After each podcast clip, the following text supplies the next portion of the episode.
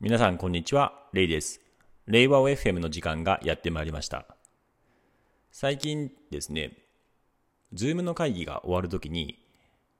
なんかこう、お疲れ様ですみたいな形で、まあ、終わると思うんですけども、まあ、その時にちょっと手を振ったりとか、まあ、そういう形でですね、ちょっとこう、いい感じでこう終わるっていうのはあるんですけども、それ以外に、まあ、僕はですね、あの、ある言葉をよく使っていて、何かっていうと、お疲れ一致っていう形で、僕、レイっていうので、あの、お疲れ一致ってよく言ってるんですけど、なんか、他のですね、社員の人もですね、そういう向上というか、なんていうんですかね、そういう終わりの言葉、掛け声みたいなものを作ってもらって、こうみんなで一斉に叫ぶと、結構かなり笑えたので、あの、ちょっと流行らせようかなと思ってます。本題なんですけれども、アジャイル組織についてですね、アジャイル組織っていう言葉なんですけれども、これ一般的な言葉ではあんまりないんですけれども、あの、耳ではですね、2018年の10月1日にアジャイル組織宣言っていうのを行ってですね、アジャイル組織としてのですね、あの、進化っていうのを行ってきたんですけれども、まあ、これはですね、あの、いわゆるアジャイルソフトウェア宣言っていうものがあると思うんですけども、まあ、そこにちょっとなぞらえて、あの、言葉を使いたかったっていうのもありますし、夢見はですね、比較的ティール組織っていうものを参考にしながら組織の進化を行ってきたんですけれども、そのティール組織を目指すぞってなってしまうと、ちょっとこう、なんかその、組織ありきみたいになってしまうので、そこはちょっと違うなというので、アジャイルっていう言葉を使ったのと、まあ、アジャイル開発っていう文脈もあるので、そのエンジニアの人たちも馴染みがあるっていうところなのと、まあ、あの、独自のと定義をしながら、そのアジャイル組織っていうものを、あの、言葉として実際定義したんですけども、じゃあ、一体どういう、まあ、定義なのっていうところが、あの、定まってはいなかったので、改めてですね、あの、社内で少し定めつつあるんですけれども、まあ、今日はそのお話をしたいなと思っています。で、まずですね、イメミにおけるその競技のアジャイル組織の定義っていうところなんですけども、まあ、る意味ですね、狭い意味で言うとですね、アジャイル組織っていうのはですね、まあ、自分で自分をですね、あの、組織を、自分で自分を組織の変更ができますよっていうことですね。自身が自身の組織をこう変化することができるという組織っていうふうに考えています。まあ、ある意味セルフデザインですね。自分で自分を設計できますよっていう。で、これはですね、例えばあるチームをこう外から観察したときに、あ、なんかあそこのチームもあるな、あそこの部署があるなって眺めたときに、その部署の中でのその組織再編っていうのが、そのもう自己完結して行われている状態ですよね。自身が自身の組織を変化させることができるので、なんか部署内のなんかもう組織変更って、えーまあ、部署の中で完結して行われていると。で、これはですね、通常であれば、例えば経営企画であったりとか、人事であったりとか、まあ、そういうですね、機能が、例えばその組織再編を行ったりするっていうのはよくあると思うんですね。トップダウン的なアプローチで。そうではなくて、その部署の中でもう組織再編っていうのは勝手に行われてしまうよっていうのが、このセルフデザインっていう意味でのアジャイル組織なんですね。で、実はですね、耳はですね、この競技の狭い意味でのアジャイル組織の定義っていうものが実際に行われていて、その、チームがですね、例えば、えー、新しく新設されたりとか、分割したりとか、あるいはあるチームとチームが合併したりっていうのはですね、そのチーム自身のメンバーのこう提案、発案で行われることができるっていうふうになってるんですね。なので、なんかチーム新しく作ろうとするときに、こう人事部に相談しないといけないとか、えっと、事業部長に相談しないといけないというわけでもなくですね、チームがどんどん作られるし、分割されたり、合併などもどんどんされるんですね。なので、例えばその人事の人とかが、どちらかというとそれを眺めている感じですね。人事っていうのはその組織全体にわたってこう観察していて、あ、なんかここの部署分割したな、みたいな。で分割してはいいけどなんかこうお互いの役割範囲があの狭すぎっていうかあの分割したらなんかこう誰もボールを拾わないスコープ役割範囲ができちゃったよ。だとするとこれ良くないから、ちゃんとどちらかの分割した、どちらかのチームがちゃんと役割拾ってね、みたいな。そういうですね、こう投げかけをしたりとか、そういう調整を図るような依頼をするっていうのは、その全体を見ているがゆえに、そのできる役割かなっていうので、そういう役割はもちろん担うんですけども、いちいちその人事の承認が必要とか、そういうふうにはもちろんなっていないんですよね。で、これは何がいいかっていうと、もう本当にどんどんどんどんですね、あの、目まぐるしくチームの再編っていうのがですね、その現場の状況によって、えー、適切に行われるっていうのがあるんですね。で、これってよく言われるのが、あの、表向きの組織図ってあると思うんですよね。公式な組織図。で、実は実際のところは公式な組織図があっても、なんか部署と部長同士が仲良くないからあんまり連携性がないので、なんか部の中のチームのなんかリーダーみたいな人がこう裏であのなんか連絡取り合ってやるみたいな感じでなんかこれはですねあのインフォーマル非公式な組織図っていうふうに言われていてこの非公式な組織図が実際にはその実態を表しているしこれが重要なんだよってことなんですけど公式なルートではないから あのなんか正式なことを進めようとすると結局部長同士の承認とかが必要になって動きづれえなみたいな話になってしまうと思うんですよね。で耳の場合だとどちらかというと実態に合わせてその組織が再編されるから例えばその部長間が仲良くないけどもそのお互いの A 部門 B 部門の中のチーム同士が仲良ければじゃあもうくっついちゃおうぜみたいな感じで合併しちゃうとかねそういうものがその A 部門 V 部門の部長を通さずにできちゃうっていうのがこの耳のアジャイル組織の結構特徴なんですよね。これ何かっていうと本当に実態に合わせたその組織になるっていうことなので、まあ、すごくこう、なんていうか、現場が動きやすくなるんですよね。で、これはやっぱりですね、あの、普通ではなかなか多分難しいと思うんですけども、まあ、あの、アジャイル組織ならでは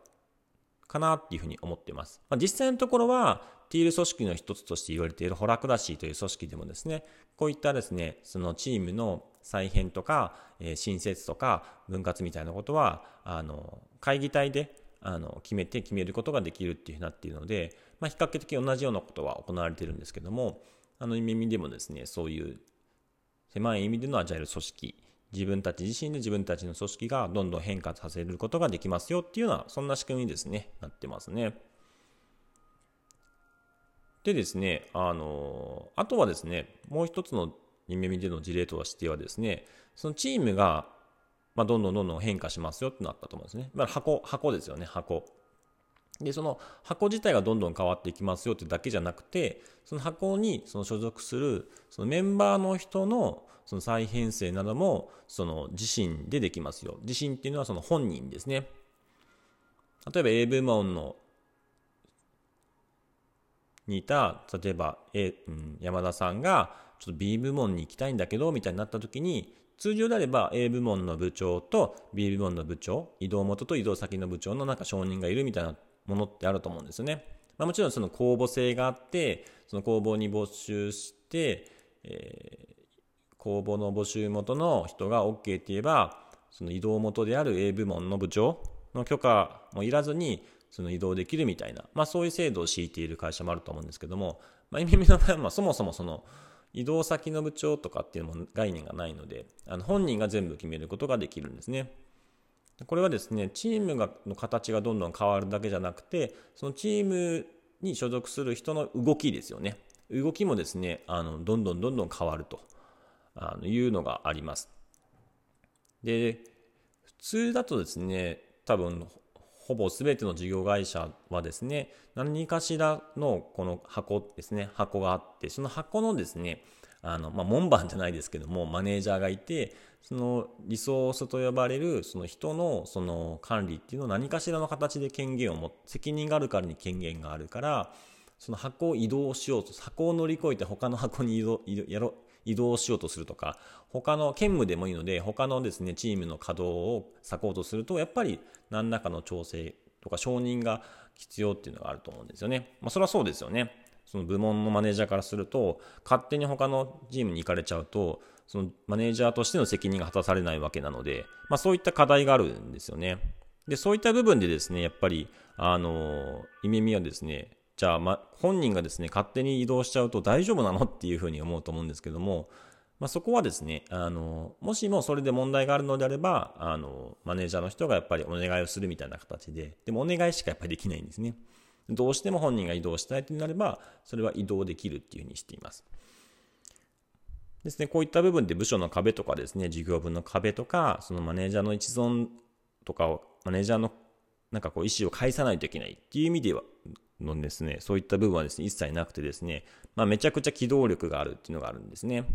これによってですね、結構メリットとしてはですね、まあ、お客さんにとってのメリットっていうのは一つあって、なんか機動的に、いや、ゆめみさん、ちょっと来週、なんかこうこうこういう人って、あの、チームの中に入れてもらえませんかって言った時に、機動的にですね、あの、少なくとも、その部署の壁とか、えー、事業部の壁とか、マネージャーのなんかその、恣意的ななんかこう、意思が、を、に依存せずして、メンバーの配置っていうのは行われたりできるっていうのがポイントになりますね。あとはですね、やっぱ社員の人にとっても自分に合ったチームとかプロジェクトをやっぱ選ぶことができるっていうのがあるので、そういった部分でもメリットがありますね。あとはですね、その、そもそも自分が望むチームがない場合も、その自分の関心に沿ってですね、じゃあチーム作ろうっていう形で作ることができるんですね。まあ実際今までもですね、例えばコーチングチームであったりとか、あの研究開発的なチームであったりとか、いろんなですね、チームが立ち上がっているので、まあ、自分の関心に合ったチームっていうのが作ることができるっていうのも特徴になってますね。で、それがですね、こう、実験的にですね、新しいチームが生まれて、で、やっぱニーズがなければ、結構箱はあるけど、ニーズがなければ意味がないよねっていうので、こう、廃れてしまうんですけども、ニーズがあればですね、あ、じゃあコーチングチームなら、ぜひ私もコーチングを受けてみたいっていうので、その、実際に要望が発生すると、あ、これニーズがあるなっていうので、どんどんどんどんですね、コーチングチームでですね、コーチを担う人が増えていくんですね。まあ、実際にどんどんどんどん増えていってるんですけれども、そういった形でですね、需要があるっていうことはですね、やっぱりそれは本来そういうコーチングの役割を提供するべきだったんだっていうので、まあ、別に会社としてはですね、その需要に応える分にとってはいいんですよね。で、需要がないってことは、あ、やっぱりそういうニーズがなかったんだなっていうので、それはそれでまあいいんですよね。で、大事なのは、こうどんどんどんどん小さい形単位でですね、いろんな実験が行われるっていうのが重要で、で、そこをですね、人事がこう俯瞰してみながら、おや、なんかコーチングのニーズがあるっていうのであれば、よし、これはですね、もう大々的に社内に宣伝して、まあ、そのコーチング受けたい人はぜひコーチのチームに依頼しましょうみたいなですね、アナウンスをすると、まあ、一気に需要が喚起されるわけなんですよね。まあ、本当にこれって市場原理みたいなもので、まあ、こういうふうにですね、組織をですね、管理するというよりは、まあ、市場原理で任せるっていう形でやると、自然にですね、変な非公式な組織が生まれることもなく、実態にあったり、需要にあった組織にこう変化していけるんですよね。これがですね、やっぱりこう、外部環境とかにを適用できる組織っていう意味で、まあ広い意味でのアジャイル組織っていうのはですね、我々の中で外部に関して、